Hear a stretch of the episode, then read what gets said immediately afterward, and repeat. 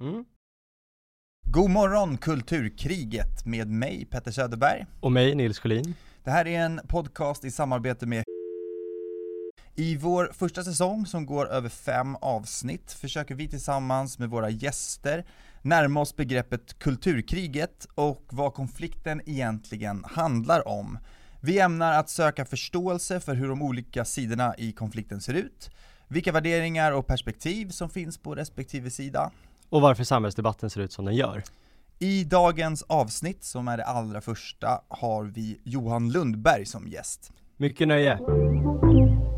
Med det vill vi hälsa Johan Lundberg välkommen till programmet. Tack så mycket. Du är lektor i litteraturvetenskap på Stockholms universitet och författare till ett antal böcker, varav den senaste heter När postmodernismen kom till Sverige. Ja, Och också vår första gäst i Kulturkriget. var kul. Ehm, vilka associationer får du när vi säger kulturkriget? Ja, alltså initialt så kanske jag får associationer till 1990-talet. Det var väl då som begreppet tror jag introducerades på amerikansk botten då, de konflikter som var på amerikanska universitet som väl handlade väldigt mycket om litteraturlistor egentligen och i vilken mån som kvinnor skulle föras in i högre grad på litteraturlistor och folk från andra eh, kulturer än den västerländska. Eh, men idag så har väl kulturkriget i mångt och mycket accentuerats och jag skulle nog säga att det handlar väl väldigt mycket om hur man ser på den västerländska kulturhistorien i grunden. Och i vilken mån man vill se den som problematisk och eh, roten till massa olika former av, av, av förtryck som äger rum i nutiden. Just det. En slags fråga ifall det ens äger rum ett förtryck eller inte. Det känns också som att Ja, det, det, det, ja precis. Ja. Den, den, den, den frågan skulle, skulle man också kunna... Så egentligen en definitionskamp som pågår. Om- Det är en definitionskamp eh, om hur man ska se på kulturhistorien, litteraturhistorien, konsthistorien, idéhistorien. Skulle du kalla det för ett eh, bokstavligt krig? Ja, jag tycker nog att det, eller hur ska jag uttrycka mig? Alltså det, det finns väl anledning, tycker jag, med avseende på hur utvecklingen ser ut idag, att eh, ta kamp för vissa fundamentala värden i den europeiska kulturtraditionen. Eh, och, och kanske i synnerhet eh, traditionen från och vissa värden som formulerades under upplysningen Mm. som ju har varit under hårt angrepp.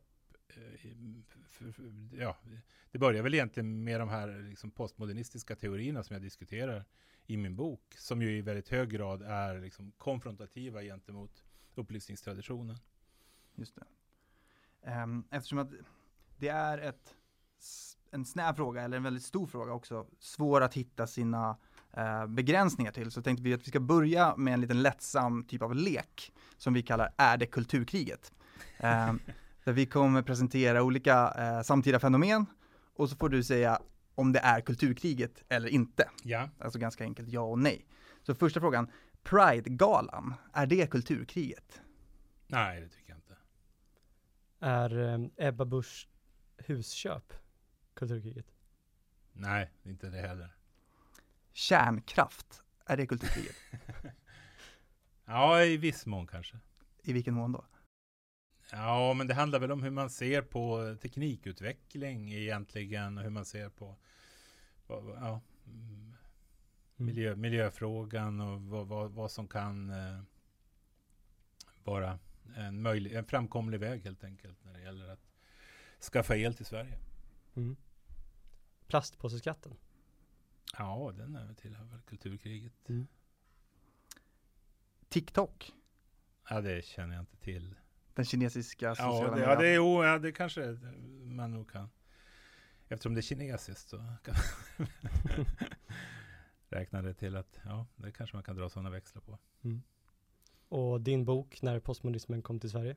Ja, den skulle jag ju definitivt vilja se som en exponent för kulturkriget. Mm. Ehm, vi var lite inne på det sen tidigare. F- hur, om vi ska försöka definiera konflikten. Ja. Eh, var någonstans skulle vi börja om vi tänker att för varken vi som, som pratar eller kanske de som lyssnar är, är några experter på, på området. Mm, mm. Hur skulle du börja med att definiera den från början? Alltså det finns en, en grundläggande konflikt som har att göra med hur man ser på vetenskap kontra ideologi. Som jag tror är väldigt central för den jag ska säga, riktning som utvecklingen har, har tagit sig i nutiden. Eh, och för att förstå den så måste man eh, förstå de här teorierna som, som, som jag diskuterar i min bok. Eh, och det, det som jag då benämner som, som postmodernism, men, men som man ju kan ge an, and, andra benämningar.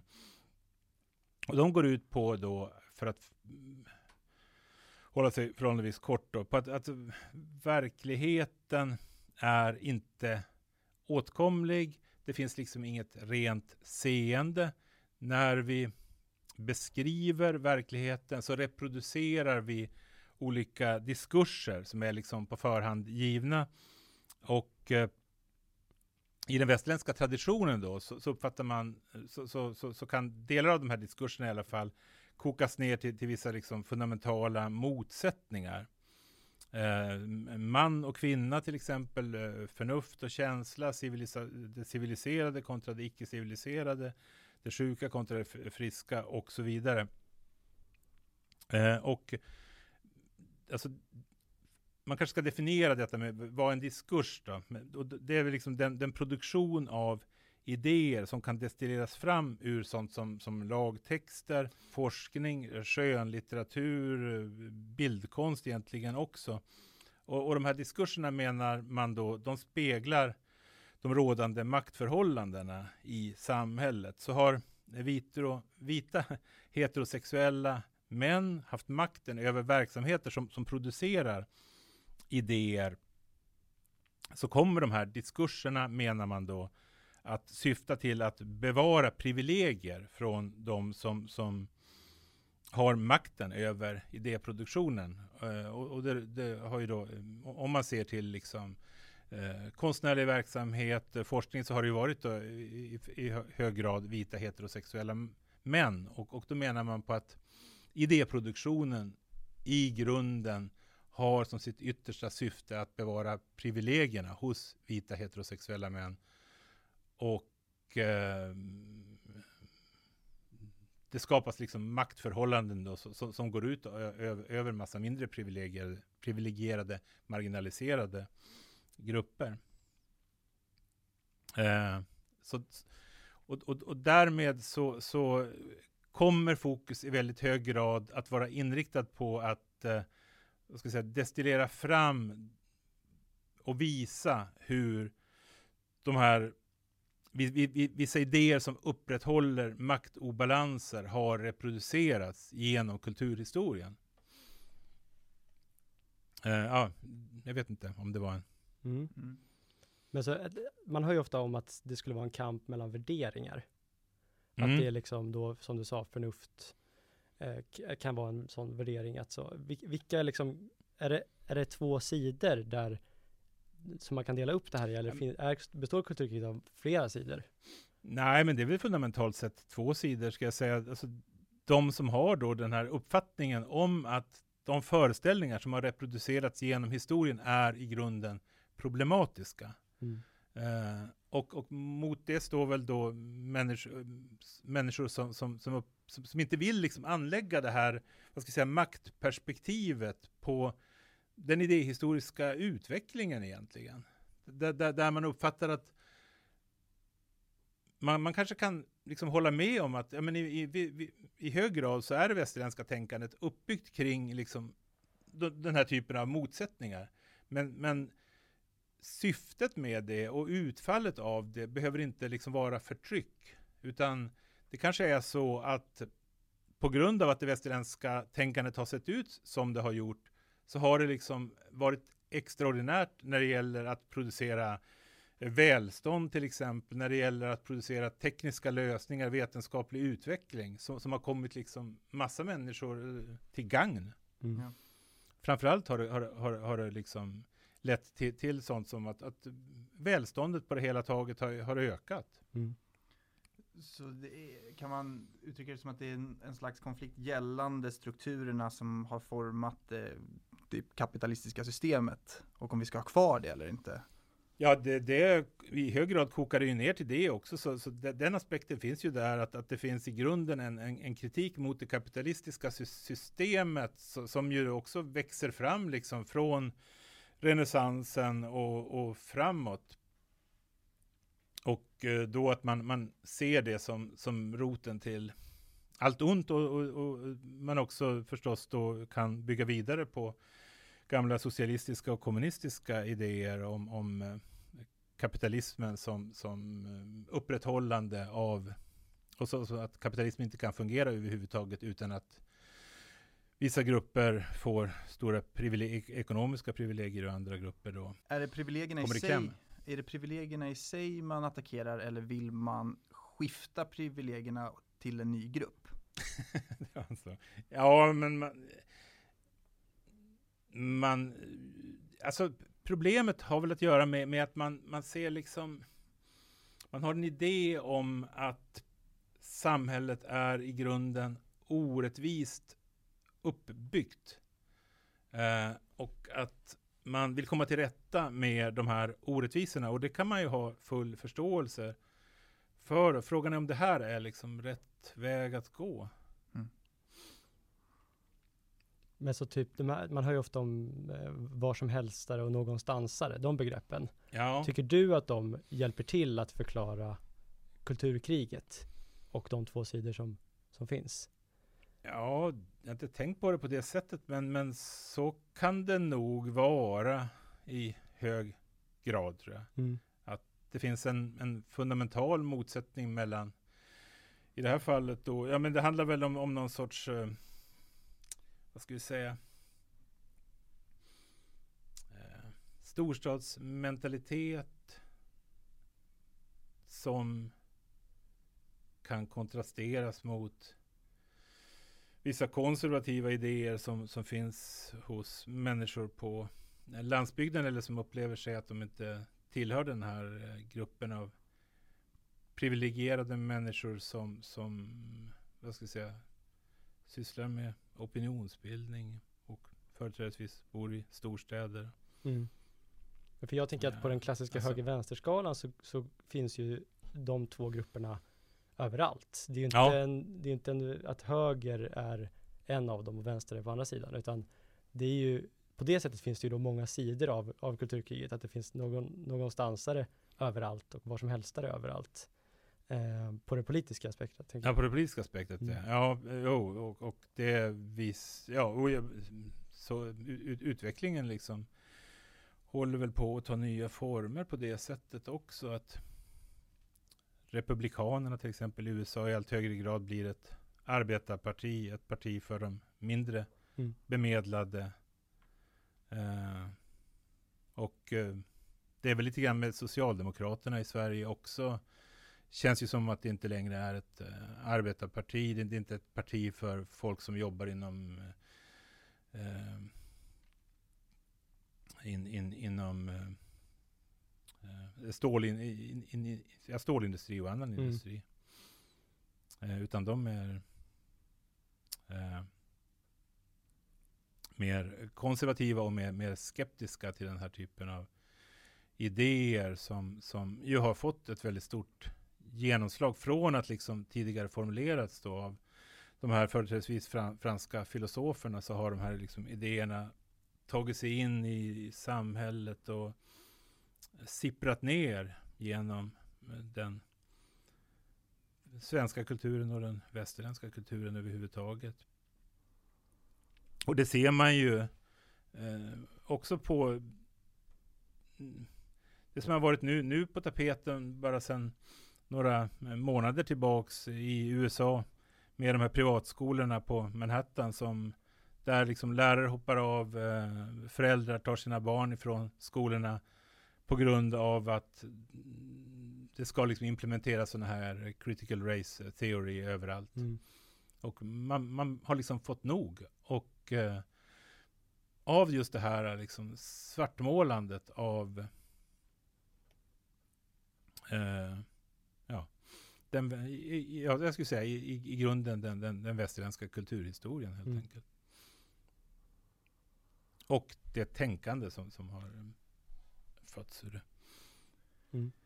Vi har ju redan varit inne på både spåren som går över mot USA och Sverige.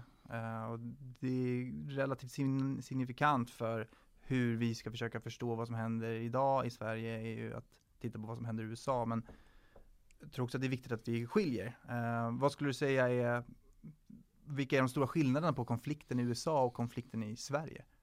Nej, jag vet inte om det finns, jag, jag vet inte om jag håller med om det riktigt, att det skulle, jag menar utvecklingen i Sverige eh, på det akademiska området, det, det, känns ju väldigt mycket som att Sverige hela tiden är tio år efter USA och man är väldigt snabb med att försöka i görligaste mån anpassa sig efter teorier som, som är gångbara vid amerikanska och centrala vid amerikanska elituniversitet.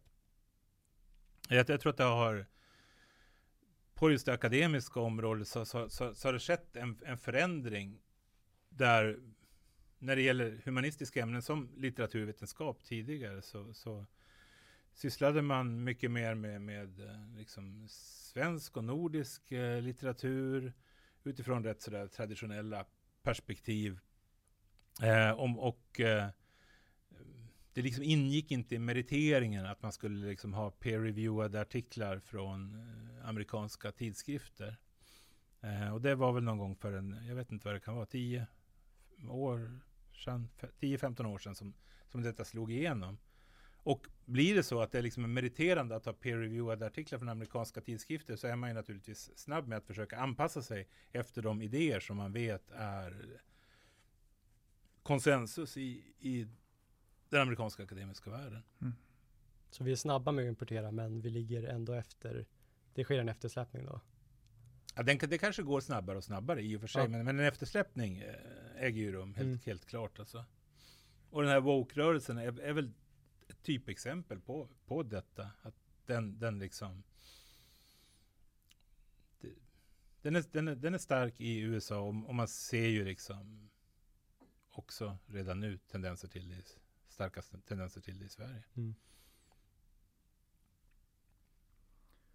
Men, men det blir liksom, det blir lite absurt alltihop. Ja. Med, med, med tanke på att andelen svarta människor till exempel är inte lika stor i Sverige som i USA. Mm. Och ändå blir det väldigt mycket där som fokus kommer att mm. hamna i, i, den, i den här diskussionen. Och det visar väl på det här liksom lite märkliga med vad som sker när man importerar mm. idéer från mm. USA. Ja. Också eftersom att det är mycket symbolpolitiska frågor som tar snabb spridning på sociala medier. Um, så vi har diskuterat lite om vilka värderingar vi ser på vardera sida. Um, vi kommer också med varje gäst vara intresserade av att höra var han eller hon positionerar sig själv i mm. den här mm. konflikten. Uh, vad skulle du säga att, på vilken sida i kulturkriget står du? Ja, men alltså jag, jag ser ju som, jag ser liksom den västerländska kulturhistorien som i mångt och mycket hotad av de här idéerna. Och hotet kanske egentligen inte, alltså det är lite svårt att, för, att förklara det där också, att hotet kanske inte finns liksom nödvändigtvis i universitetsvärlden, samtidigt som det är därifrån som de här idéerna liksom sipprar ner. Men, men problemet är ju egentligen när de börjar sippra ner på, på lägre nivåer i samhället och, och, och, påverka undervisningen på gymnasier eller på grundskolan. Och, och, att unga människor blir liksom i väldigt hög grad marinerade i de här idéerna och de slip, sipprar liksom ner genom hela samhället egentligen. Och det beskriver jag ju i min bok där, alltså just det här med, med eh, jämställdhetsintegrering och jämställdhetsintegreringen utifrån ett intersektionalistiskt perspektiv. Hur det liksom utgår eh, direktiv från eh, regeringen om, om, om att alla myndigheter i, i, i, Sverige måste liksom göra handlingsplaner där de här intersektionella idéerna är implementerade. Eh, så jag vet inte vad frågan, jag kanske kom lite bort härifrån själva frågeställningen. Eh, Vilka värderingar du känner att du representerar? Ja, just det. Eh, och och eh, med, med tanke på just den spridning som de här idéerna, som i sin tur då syftar till att utmåla liksom den västerländska eh, kulturhistorien som, som problematisk därför att den liksom reproducerar då eh, ta tankegods som i sin tur påverkar oss att eh, eller eh, leder fram till ett förtryck. Så, så uppfattar jag det som att det finns all anledning att slå vakt om, om den eh, västerländska kulturtraditionen och, och, och, visa på dess eh, positiva sidor och eh, överhuvudtaget att, att den bevaras. Eh, och, och att man inser, ser storheten i den uh, ut, utvecklingen av bildkonst, uh, litteratur. Mm. Och jag, jag, tror att det, om, om, man då återvänder återigen till den akademiska världen så, så, tror jag också att man är på väg att såga av den gren som man har suttit på länge genom de här teorierna.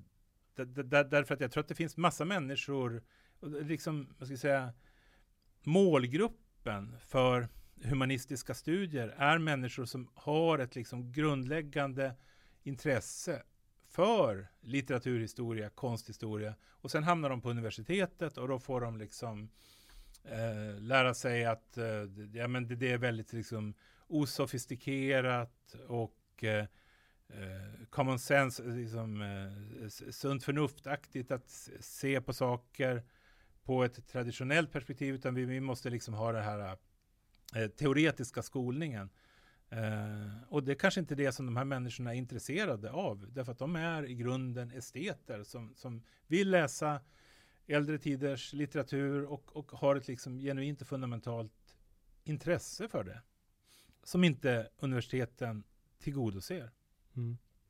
Så att eh, ordet konservativ beskrivs ju ofta den sida som försvarar upplysningsidealet ja. i då kulturkrigskampen. Ja, ja, och det, det, blir ju lite egentligen paradoxalt eftersom jag menar, går man tillbaks i historien och, och en, när liksom börjar man formulera konservativa idéer så handlar mm. det ju väldigt mycket om idéer som gick stick i stäv med upplysningen och stick i stäv med, med franska revolutionen. Ja, precis. Ja. Och Burke. Ja. Det är ju den brittiska liberal-konservativa traditionen.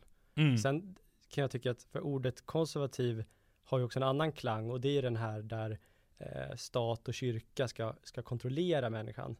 Ja, eh, den och, auktorat precis. Äh, auktoritära ja, exakt. konservatism. Ja. Och det, mm. är, det är egentligen någonting annat.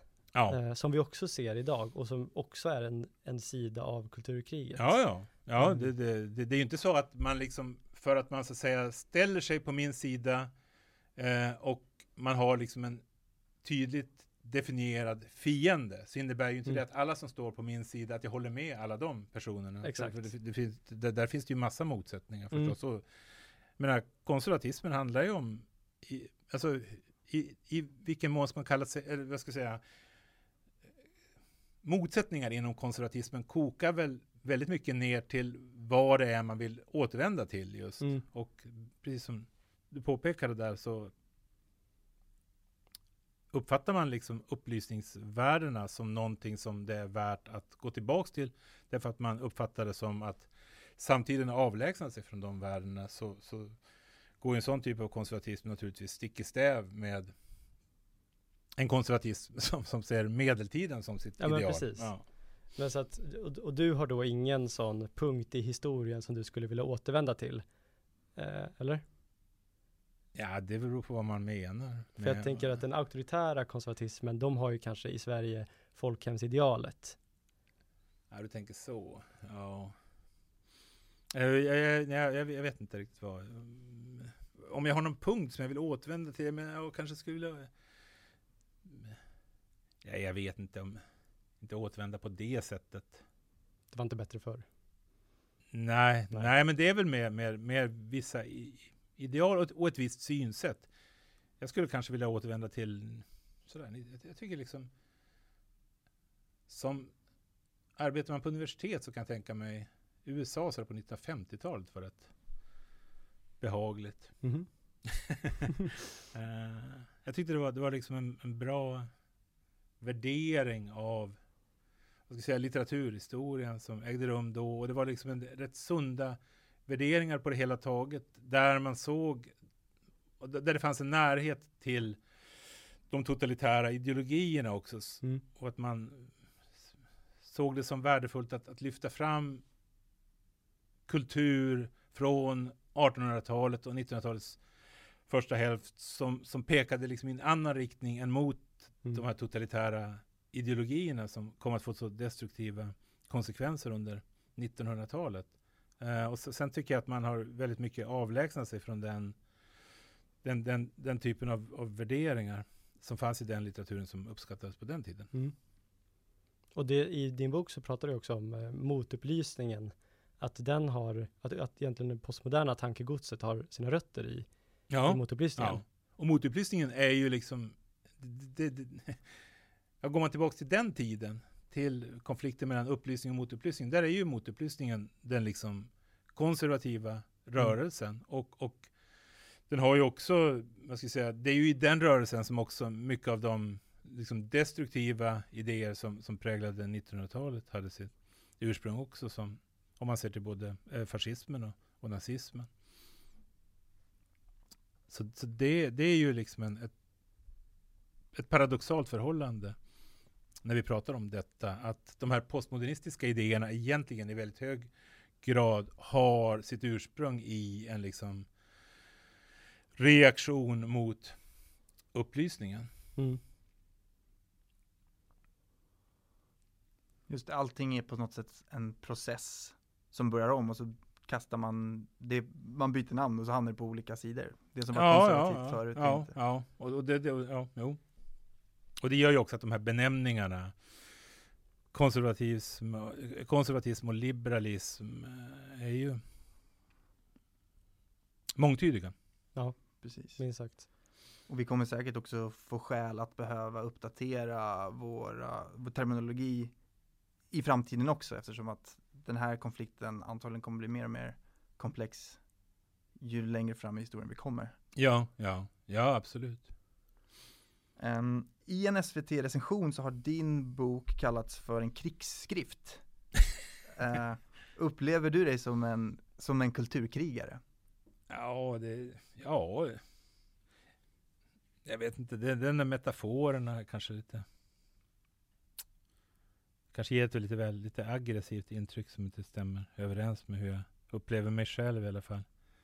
Men som sagt var, jag, jag tycker ändå att det, det, det, liksom, det handlar om, om en idétradition som jag är kritisk mot och som har vuxit sig väldigt stark. Och jag upplever att jag utifrån ett akademiskt perspektiv, jag står inte ensam. Det vill jag inte på, påstå, men, men, men jag, jag tycker att jag, jag går väldigt mycket mot strömmen i alla fall. Så, så, så ja, ett sätt att beskriva det kanske att det är i termer av en krigsförklaring. Mm. Mm. Och då arbetar du ju ändå på universitet. Där du, ja. där du tycker att många av de här teorierna har implementerats för På ett felaktigt sätt. Ja, precis. Ja. Hur, hur ser du den, den konflikten i ditt eget liksom, arbetsliv? Att du är på en plats som på något sätt jobbar, eller som du jobbar emot um, mm. Ja, men det upplever jag. Det, jag vill ju inte liksom kanske gå in och recensera kollegor och sådär. Nej, nej men det förstår jag. Men, men uh, nej, nej, men jag kan väl säga så mycket som, som, som att jag menar, uh, vad ska jag säga, de idéer som jag kritiserar, de här postmodernistiska idéerna, det är väldigt många som på olika plan har investerat i de idéerna. Uh, och de har, har ju på olika sätt då gett uttryck för avsky för min bok då. recensioner i Dagens Nyheter, eh, Sydsvenskan och så vidare. Det, det handlar ju om, om, folk som är liksom verksam inom universitetsvärlden och som är väldigt noggranna med att liksom påpeka att jag kan inte göra anspråk på att syssla med eh, vetenskap. Utan det är väldigt viktigt det där att de ska påpeka att Johan Lundberg, eh, den här boken, När postmodernismen kom till Sverige, det är inte vetenskap utan det är en debattbok. Mm. Uh, och och uh, men den reaktionen har ju att göra med, med, med, att man upplever sig trampad på tårna helt enkelt. Och att, att man har liksom investeringar att försvara. Men när det kommer till mitt eget arbete så jag menar, det har väl varit det är som att eh, det, det liksom ägnas in, in, in, jag får inga inbjudningar till några högre seminarier eh, där min forskning di diskuteras då. Så, så, så, på så vis så, så är jag ju ma marginaliserad. Mm. Men som vit man? Så är jag ju, jag har ju väldigt stora privilegier däremot. Mm. Mm. men, men jag upplever liksom att det finns ju ingen konflikt med, med stud studenter och så. För, förvånansvärt liten utsträckning skulle jag ändå säga. Att, att det, jag, jag tycker de här idéerna känns mer som att de, vad ska jag säga, det är mer kollegiet som har problem med att den här typen av idéer kritiseras. Så jag, jag tycker att bland studenterna så finns det liksom generellt sett en väldigt stor nyfikenhet och på just det liksom kärnan i, i, i, i det som, som verksamheten är uppbyggd kring. Att studera äldre tiders litteratur eller bildkonst. Vi talade, vi talade tidigare om värderingar i den här frågan och nu nämner du intressen. Eh, vad menar du med att folk har intressen i de här frågorna? Ja, de, har ju, de, de har gjort investeringar helt enkelt. Ja. Eh, som, eh, och, och, och, säger man liksom, kommer det någon och pekar på att de här teorierna är liksom väldigt problematiska, det, det här går liksom inte att, att bevisa överhuvudtaget. Eh, om man tar den här typen av, av eh, eh, jag menar, diskursteorier som, som är väldigt populärt på universitetet så, så, finns det ju massa liksom kritik som, som, som kan riktas mot, mot den här typen av, av vad ska jag säga, ja, teoretiska infallsvinklar helt enkelt.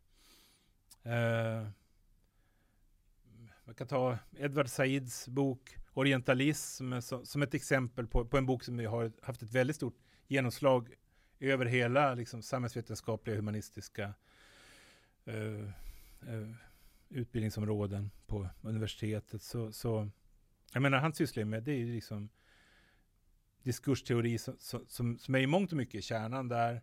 Uh, men, men liksom, vilket värde har det här egentligen? Att, att, att, att liksom, vad ska jag säga, välja ut tendensiöst, men ska säga, basera sin framställning på tendensiöst ur, ett, tende, ett tendensiöst urval av eh, forskning och eh, litteratur som, som, som behandlar Orienten. Med, med, med, med den typen av, av teorier så kan, så kan, man liksom egentligen bevisa precis vad som helst. Mm. Där, därför att det finns alltid, man kan alltid ta fram liksom 50-100 olika exempel på någonting som, som, liksom, som visar på att här finns det liksom en diskurs som pekar i en viss riktning. Men tittar man på materialet utifrån ett annat perspektiv så, så kan man se helt andra tankemönster där. Och det, det är väl en sån, den, den typen av kritik är naturligtvis svår att ta till sig för människor som, som själva har producerat forskning som, som utgår ifrån den typen av teorier. Mm. Just det, och i, i orientalism av Said så är det väl också en väldigt tydlig dikotomi mellan västerlänningen och den andre. Är det ja, inte ja, formuleringen? Ja. Och det är väl en typ av, som du nämnde förut, just den här uppdelningen mellan två sidor. Um, ja. Som är en del av det postmoderna tankegodset. ja, den är väl väldigt egentligen på, på det sättet illustrativ för att förstå de här idéerna. Att, jag menar, det är ju hans tankegång där, att, att man framställer Orienten på ett visst sätt, det skapar en bild av människor från Mellanöstern, att de är på ett visst sätt som är liksom annorlunda mot för hur vi i till exempel Sverige är. Uh, men, men, men, men, men, men en sån teori blundar ju från, också för det faktumet att det kanske fanns det, allt, bara, bara för att man liksom framställer, vad ska jag säga, Orienten på ett visst sätt. Det kan ju liksom också ha en täckning i verkligheten, att det, mm. att det, det, det, finns, fanns liksom fundamentala skillnader mellan ori, människor i Orienten och människor i Europa. Det är liksom ingenting konstigt med det. Eh, och, och, och, det blir också konstigt när, när, när, det påstås att den här bilden av Orienten är liksom extremt negativ, mm. som, som har framställts i västvärlden under flera hundra år, för det har det ju inte varit heller. Det, det har ju, många av de som reste till Orienten kom ju hem och, och var helt förhäxade av, av liksom den här kulturen som de hade upplevt och, och uppfattade som västvärlden som, som extremt problematiskt genom sin uppbyggnad kring liksom ett instrumentellt, eh, analytiskt eh, tänkande och så vidare.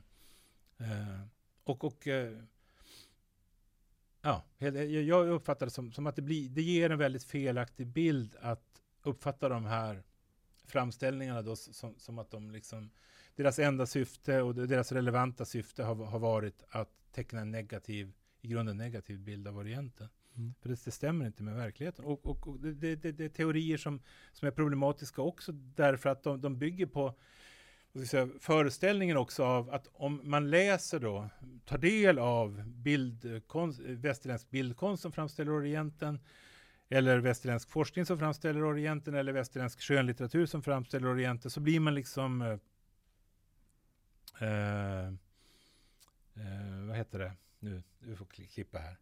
Eh, man blir hjärntvättad. Mm.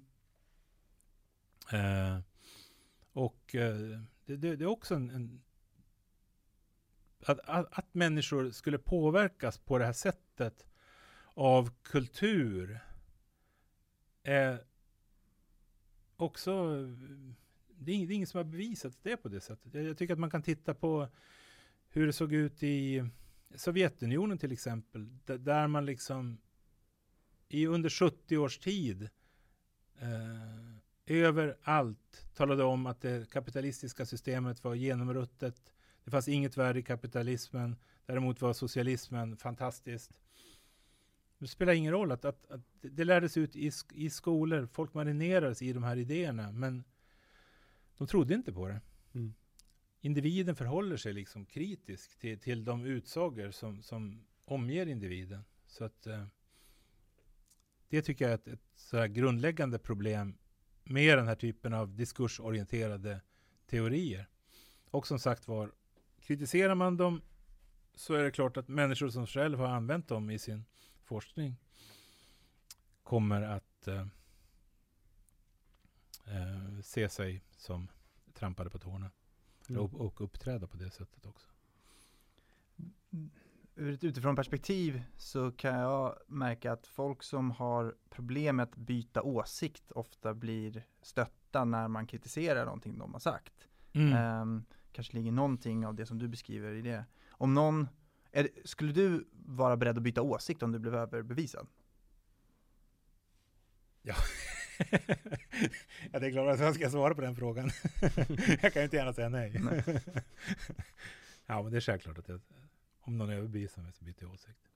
Så är det. För, finns det någonting av förklaringen där i att det finns en slags stolthet i att folk har valt sida så att säga?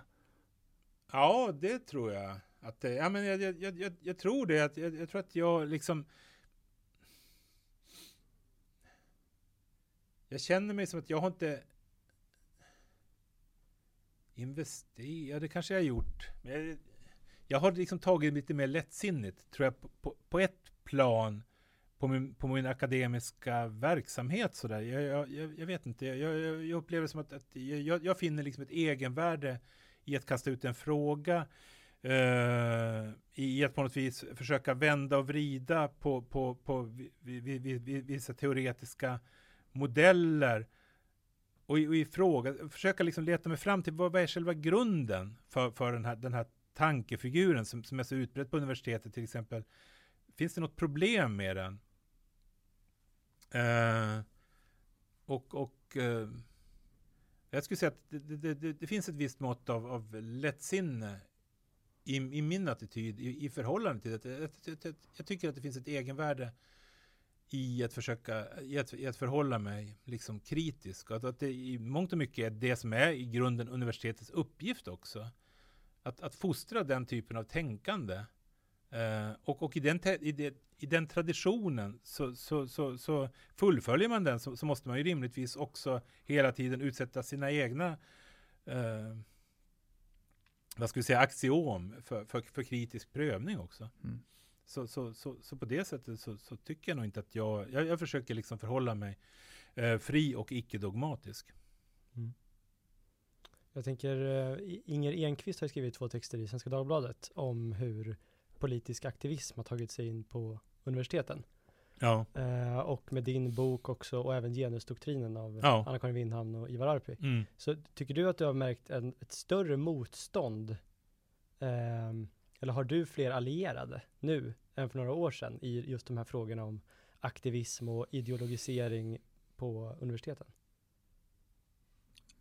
Det var en svår fråga. Nej, jag, jag vet inte riktigt. Det kanske kommer och går liksom. Vi, vi, ja.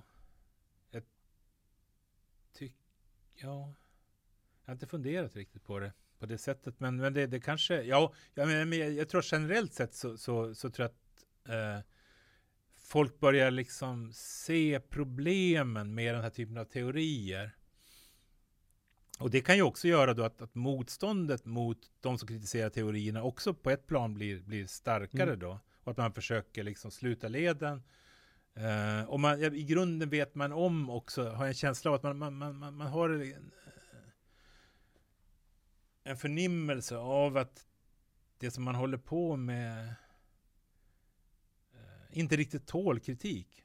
Och det tycker jag mig ju märka då när det gäller, det, det där kanske egentligen Ivar Arpi och Anna-Karin Windhams bok eh, på tydligare sätt demonstrerade det än min. Just detta med, med, att man var liksom inte villig att ta debatten. Och det hade ju att göra med att deras bok hade ju också en mycket tydligare, vad ska jag säga, tydligare urskiljbar fiende. Mm. Eh, som, som man tyckte borde liksom rycka ut och, och försvara sig. Men, men där, där såg man ju väldigt tydligt det här att hur man liksom, det var inte eh, anfall är bästa försvar, deras taktik liksom, utan det var ju mer bara att hålla käften helt mm. enkelt mm. och försöka liksom se till att det inte blev någon debatt överhuvudtaget. Och det mm. tror jag, jag kan inte tolka det på något annat sätt än att man upplever att man har liksom väldigt svaga argument för sin sak. Mm. Men så att eh, om man skulle, man tar ett sådant ord som åsiktskorridor som är överanvänt och eh, oklart Känner du att det finns, eller har du upplevt det på universiteten, att eh, åsiktskorridor eller en konformism eh, hos, mot studenterna? Mm, hur menar du då mot studenterna? Alltså att, det student, att studenterna skulle uppleva det. Har du märkt av det? Att, att studenterna är utsatta för en, en eh, ganska sträng hållning där de inte kanske får vädra sina åsikter eller säga emot? Nej, jag har nog inte upplevt så mycket av det faktiskt. Det kan jag inte påstå. Jag tycker nog att det är ett högt i tak. Sen, sen finns det väl alltid en eller annan sådär som, som är just sådär säga, student som, som, man kan uppleva är, är, marinerad i den här typen av, av teorier. Uh, ja, jag, jag, jag, jag, tycker mig nog på universitetet se liksom en, en, positiv utveckling faktiskt. Eh, jag tyckte att det, det var vanligare tidigare just det, för, för kanske 5-10 år sedan, det här med att vissa studenter tog väldigt snabbt initiativet i diskussionen och klankade ner på eh, de, de, de, som tyckte annorlunda. Eh, och, och, och gjorde det på, på just det här, på det här planet som, som, som att eh, den här personen får inte yttra sig eftersom de, de idéer som den personen har gynnar privilegierade grupper i samhället. Mm. Att man, utan att tillhöra en privilegierad grupp så, så uppfattade man sig som någon sorts eh, banerförare för, för, för, för, för de marginaliserade grupperna. Mm.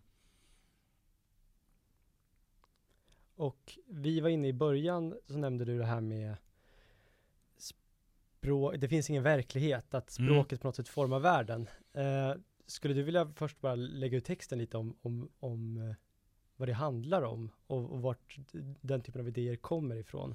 För det är ju ändå en formulering som man kan stöta på eh, när, det, man kom, när man kommer till postmodern ja. teoribildning.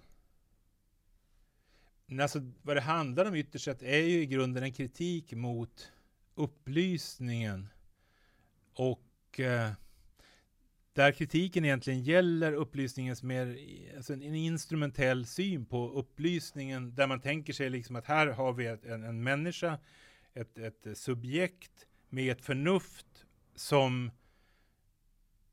betraktar, analyserar någonting som finns utanför det här subjektet och förnuftet, nämligen objektet.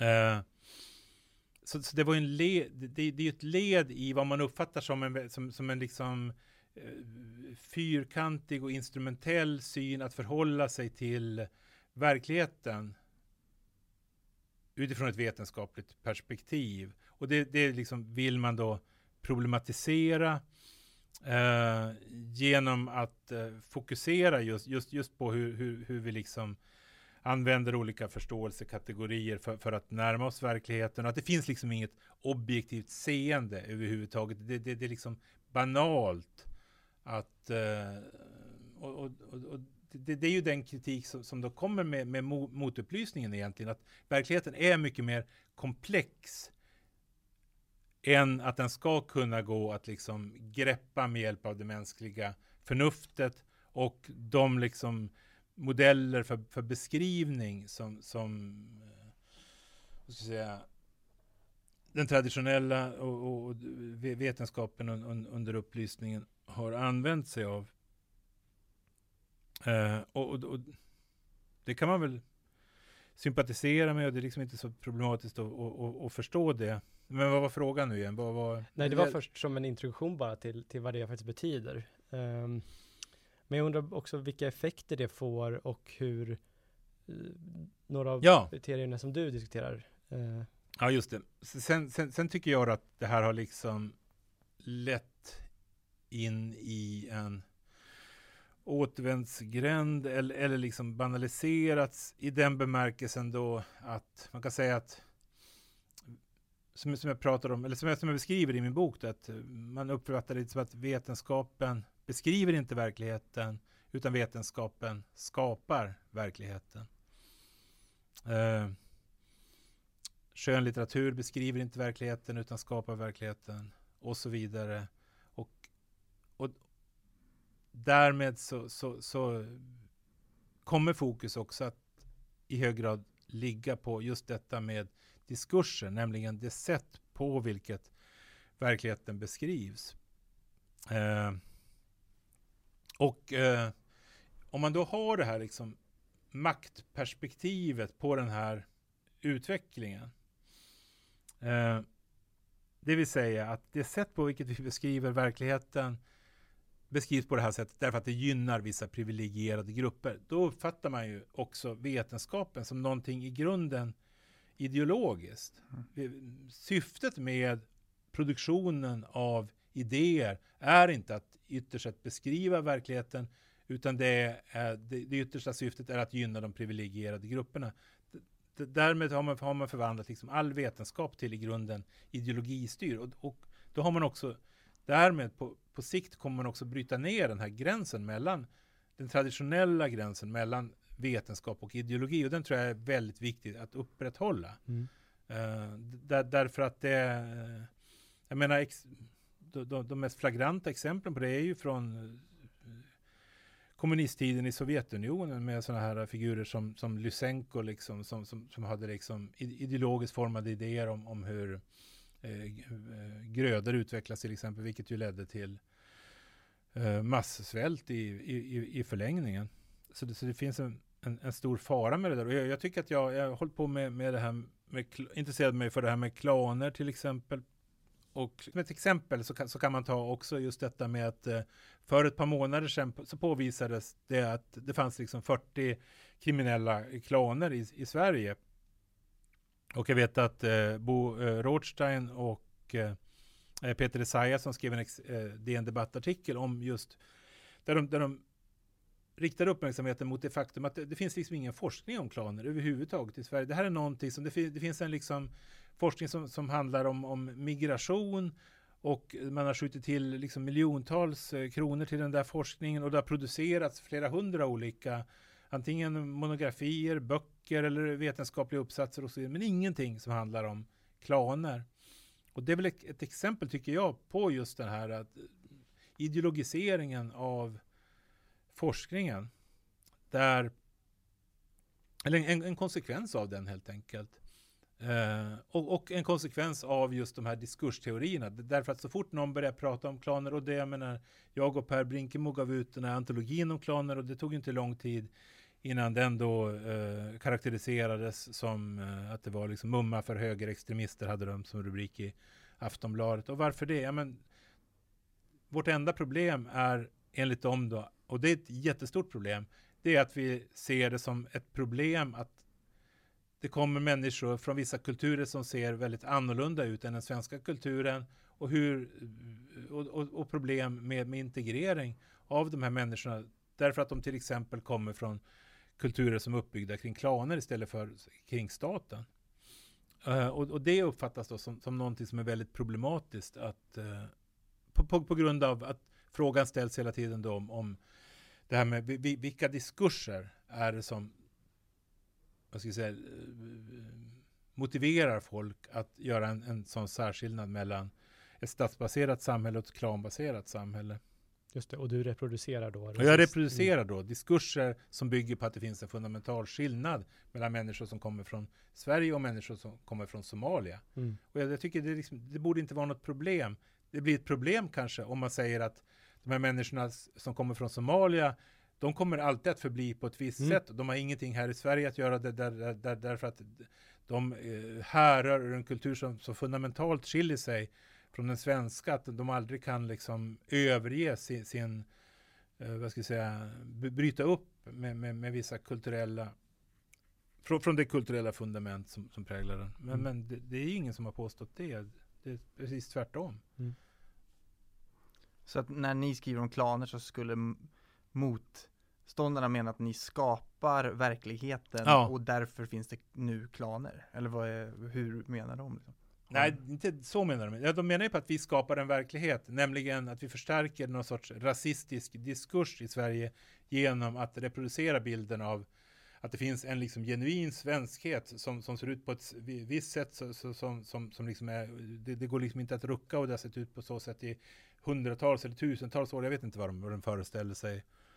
Uh, men, men, men, det är liksom ingen som har påstått det överhuvudtaget. Mm. Men man kan väl se en, det, man kan se en förskjutning ändå. Nu kan man ju ändå prata om klaner om man jämför kanske med Ja men det blir liksom, verkligheten måste hinna ikapp. Ja, alltså, ja. Det, det, måste liksom man måste se att här, här, finns det liksom ett fundamentalt problem. Jag menar mm. hedersvåldsfrågan tar jag upp, eller hederskultursfrågan tar jag upp rätt mycket i min bok. Och det är väl samma sak där, att det, det går liksom inte att blunda hur länge som helst. Mm. För det faktum att, att, att, att, att det finns liksom ett problem med människor som kommer ur hederskulturer och att de har liksom ett helt annat sätt att se på individen än vad vi har i Sverige. Sverige är liksom, värderingarna i Sverige är på många sätt extrema. Mm. När det gäller relationen till ja, individualism, kollektiv, traditioner.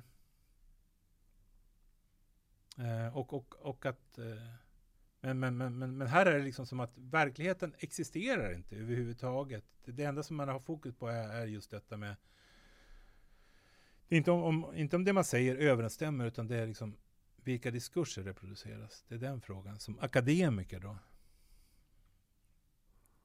Men som sagt var, när det görs liksom undersökningar om att det är 70 000 ungdomar som, som, som uppfattar som, som att hederskulturer gör inskränkningar i, de, i, i, deras sätt att leva sitt liv. Så det går liksom inte hur länge som helst att blunda för det. Nej. Och till slut så blir debatten mer nyanserad. Um, kan du? Ja, det tror jag. Det, men, men, men, men, men det är ju liksom många människor kommer till skada i den processen som leder fram till att man liksom in i det längsta blundar inför de här problemen. Ja. Mm. Och, och, och det, det, det är också det, det, det, är ett problem just, just av den där anledningen att vad, alltså en vetenskap som inte är intresserad av och försöker liksom hela tiden leta upp vissa problemområden som, som liksom uppstår under historiens gång. Det, det, det, det är ett problem med den typen av vetenskap. Som, som inte förhåller sig, eh, vad ska jag säga, Ehm. ja, nu tappar jag ordet. Här. Det är en slags vetenskap som har gått ner sig helt i narrativ. Ja, det är ja, i ett intresse för narrativ. Ja. Ja. Samtidigt som de försöker Alltså, inte för, förkasta de stora narrativen, så att säga ja, ja, ja, ja, ja, men det är ju ofta så att det är liksom jag ska säga det är det som är normen, det är som är normkritik. Det är, man kan vara en väldigt stark, vad ska jag säga, pro propagera på ett liksom militant och dogmatiskt sätt för normkritik. Men de människorna som, som sysslar med normkritik, det visar sig att de har ju väldigt starka normer de också. För vilka som får komma till tals i debatten och så vidare. Mm. Men jag tror att vi börjar närma oss eh, slutet. Vi har en sista fråga här om hur kulturkriget tar slut. Tror du att det kommer göra det? Och i så fall hur? Ja, det kommer att ta slut.